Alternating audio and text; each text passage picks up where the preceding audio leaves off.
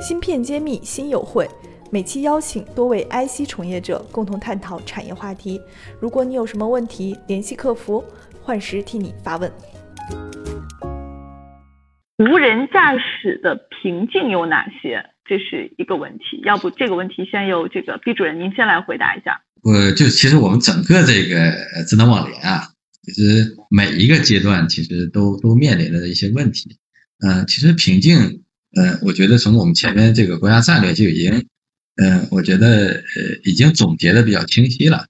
对吧？我们从一些这个法律法规这个层面啊，实际上也是我们需要解决和突破的。那实际上单车智能化这一块呢，目前像特斯拉为代表的这些企业呢，做的我觉得在 Level 2级这个层面做的应该已经是非常不错了。那其实我们讲到瓶颈呢，其实每一个我们叫自动驾驶的等级或者每一个阶段其实都有很多的瓶颈。这个其实这个题目相对还是比较大的，我觉得。那其实简单的总结的话，我觉得面向智能网联 Level 3以上的这个智能驾驶的话，那我们就是一个是我们的法规包括体系这一块，对，然后包括我的这个路车单元，包括我的端管云，包括网和地图这一块，实际上都会或多或少的成为我们整个智能驾驶大规模推广的一些瓶颈。好的，我觉得已经提到了很多我们前面的这个知识点，我觉得很多话题确实也是拓待完成的。好的，黄总，您怎么看这个自动驾驶的这个瓶颈问题？您认为这个有什么难点？因为我觉得只要在利益面前是没有任何瓶颈的啊。就比如说这地方是有钱赚的，那肯定会突破这个瓶颈的。因为就比如说现在那个石油价格降这么低，那对美国它自然就不大去想搞这一块啊。就说很多这种那个技术啊都不至于瓶颈，像我们以前想象这个火箭回收啊之类都不可想象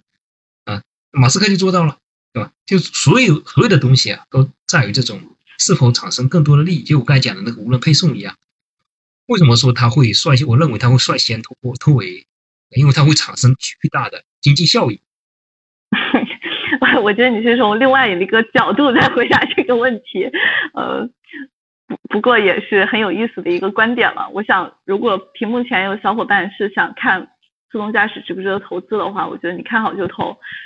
资本有的时候有一些泡沫，但是它也是一个行业快速进步的一个助推器，也是一个不可缺少的一个步骤。那我们下面再看一个话题，是我们 B 站的一个朋友留言的，他说无限方案可以替代CAN吗？这个我可能觉得是黄总的范围了。目前有一些测试嘛，有些测试，但是呢，当前还没有使用的这些案例，就有人这么干过，大家都是玩一玩啊。因为我们很多无线，它最大的一个问题就容易被干扰，就比如说别人在旁边有一个巨大的干扰源啊，或者跟你频率重合啊，这时候呢，你就有可能会失效啊，所以这是属于安全上的问题啊。你比如说，你如果是完全密闭空间，没人干扰你，那自然可以啊。你像我们的列车、我们的火车，它有无线闭锁啊，但是呢，轨道电路还是不可缺少的。就说我们一个火车压在轨道上面，它这个轨道闭锁，就我占据这个车道是不可缺少的。虽然说它天上还有 LTE 的那个闭锁啊，所以无线这个东西都是互相补充的。好，那我们看下一个话题。V2X 中的 OBU 主要技术评价指标有哪几个维度？我觉得这个还挺技术的，这个哪位先来回答一下？实际上 V2X 的涉及到我们的这个两块嘛，一块就是我们刚才讲的 RSU 端 ，RSU 端呢是我们路端的一个单元，那还有一端就 OBU 是车端的。那目前呢，基本上我们都是基于 LT-V 或 DSRC 的，那现在基本上还是带宽和时延这一块，就我们刚才讲的，我们在 V2X 测试和认证过程中，它的这个带宽包括时延，这是我们需要来进行测试和评价，所以基本上这两块吧，基本上也代表了我们 OBU 目前的一些关键的一些点吧。黄总有什么补充吗？这块没研究。好，那我看下一个话题。这个问题问的我感觉好像没说完。他说高端大牌摩托车是否在研究范围内？这块都有了，也是期待的。因为一些包括像那个包括像台湾呐、或者像大陆的这边，做摩托车的，基本我觉得都跟一般我们乘用车差不多了，就没什么大的区别，就 ECU 都差不多，包括 BMS。好的，下一个问题我觉得可能是您比较熟悉的，是激光雷达与毫米波雷达在无人驾驶方面哪个更有前景？其实这一块一直是我们整个自动驾驶环境感知这个领域的一个避不开的问题啊，就是在每个层面，包括现在在做路段也是，就路段这个感知，到底是哪一种传感器的性能更好，或如何来做融合？我觉得就是刚才讲传感器融合呢，一定是我们感知系统的一个大的趋势。那毫米波雷达和激光雷达呢，实际上它们是一个互补的一个特性。目前呢，我们国家在包括这个整个车厂这一块，ADAS 这个层面，毫米波雷达基本是必备的，因为首先它的这个全天候工作特性，它的低成本特性，那结合视觉的这个融合，基本上是解决了我们 Level 2以下的这个ADAS 系统的这么一个探测的一个性能。那实际上上到这个 Level 3或者是更高级的自动驾驶呢，其实大家已经把激光雷达可能作为一个非常重要的一个传感器。当然我觉得在自动驾驶这个领域呢，激光雷达未来一定会有它的这个空间。当然毫米波雷达呢一定是作为一个必不可少的一个融合的传感器。所以未来呢一定是一种融合的趋势，不是说哪一种传感器会完全替代另一种传感器。这是我的观点。各有各的用处。对，黄总有什么补充吗？我完全同意毕主任的。因为平时那个去各个现场啊，基本都是融合的，包括因为头上顶了一个激光雷达啊，有可能以前在那个一些车厂，看到了一辆车用了5个激光雷达，一辆车的成本就已经300万了。半导体全产业链的芯片企业库、投资机构库、产业园区库均已建成，用数据和专业搭建产业资源平台，促进人才、资本、资源的高效匹配与链接。欢迎关注公众号“芯片揭秘”，与我们取得联系。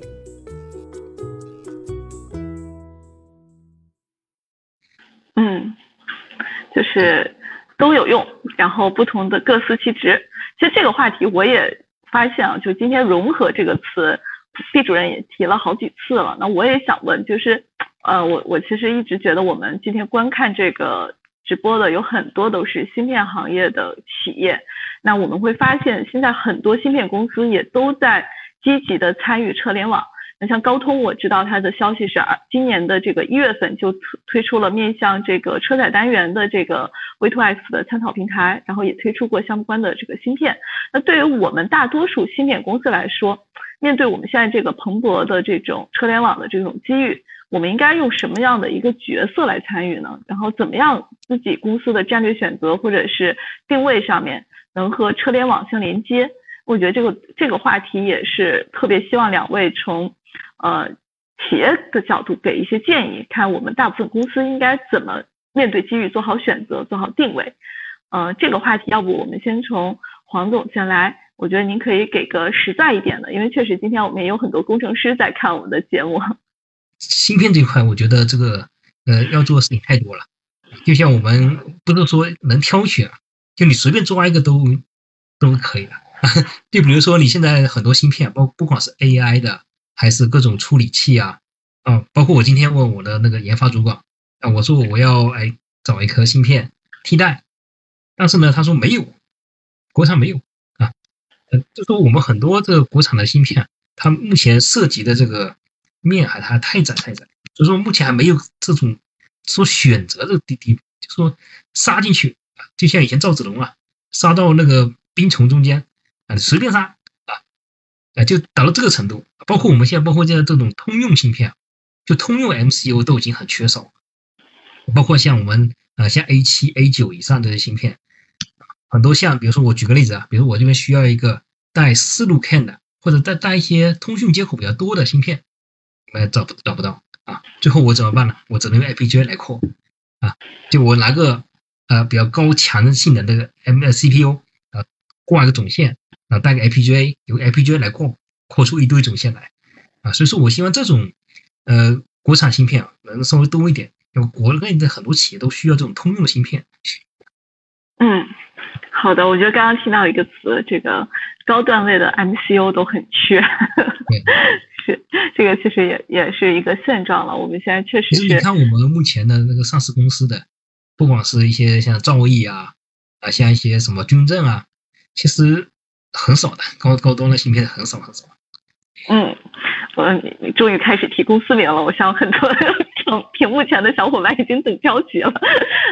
没有，跟大家开个玩笑了。这个确实我们国产芯片走进汽车领域不是那么容易的，我们也有数据嘛，就是国产化在汽车领域还是非常低的。对，那这个话题毕主任您怎么看？您的建议是什么呢？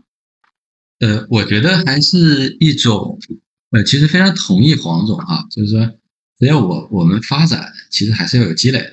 国外毕竟经过了几十年的这么一个积累才走到今天。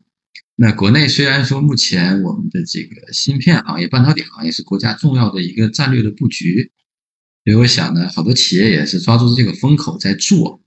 但是如何真正能落地，我个人觉得哈，因为这个之前也会面临好多这样的问题，我觉得还是要从产业来带动。不能说我今天觉得这个 AI 芯片 OK， 然后那个大家融资的环境比较好，包括政府的产业这块我觉得哈，真正去做整个产业的聚集和积累是 OK 的，但真正做产业落地呢，我想呢还是尊重客观的事实，我们先从应用端，那就从到产品端，然后到我的模块端，然后再到芯片端。就之前我们假设在做这个车端的传感器也是一样，首先我要解决车端传感器的这个产品化的问题，我可以先用国外的芯片。那我国内自主品牌的零部件企业发展起来之后，我才能去支撑国内自主品牌的芯片行业、半导体行业的发展，我才能给它提供一个巨大的市场需求和发展空间，才能带动它真正的产业化。而不是说只是说我拿一些融资做一些 demo， 对吧，做一些这个验证的芯片。因为国外毕竟它任何一款芯片已经经过车规级大量的验证，所以说无论今天的这个我们说的 ADAS 也好，包括自动驾驶也好，智能网联汽车也好，包括路端也好，我希望其实还是大家尊重这个客观事实，真正是从系统到产品，然后到模块到芯片这样一个规律。当然非常支持黄总的，我们可以先切入的是一些外围的一些，包括电源，包括一些配套的一些接口芯片，然后逐步的去渗透到我的这个 MCU， 包括我的这个核心的 AI 芯片。我觉得这样的路会比较好，比较顺利的能够去支撑一个企业长久的发展。黄总有没有什么补充啊？我觉得这刚毕主任讲的非常非常有高度。但是我觉得这有一些像价格的一些竞争嘛，因为相对来说现在国外的很多芯片的价格也比较低的，就说在国产这个竞争的时候呢，其实国产的芯片会更贵啊，所以我们很多企业在用的时候这个驱动力不足。嗯，你们自己会用吗？如果贵的话你自己会用吗？嗯，很难的，要看什么项目。真的很难的，因为客观事实这样讲的，客观事实在这，因为主机厂 OEM 的成本的压力已经非常大了，它对零部件企业的这个 Tier 1 和 Tier 2 的这个压力其实也非常的大。那而且车规级的产品实际上对安全和可靠性要求又非常的高，所以通过这两个层面很难一下就切入到国内自主的芯片。所以说只有当国内的零部件企业真正做大做强之后，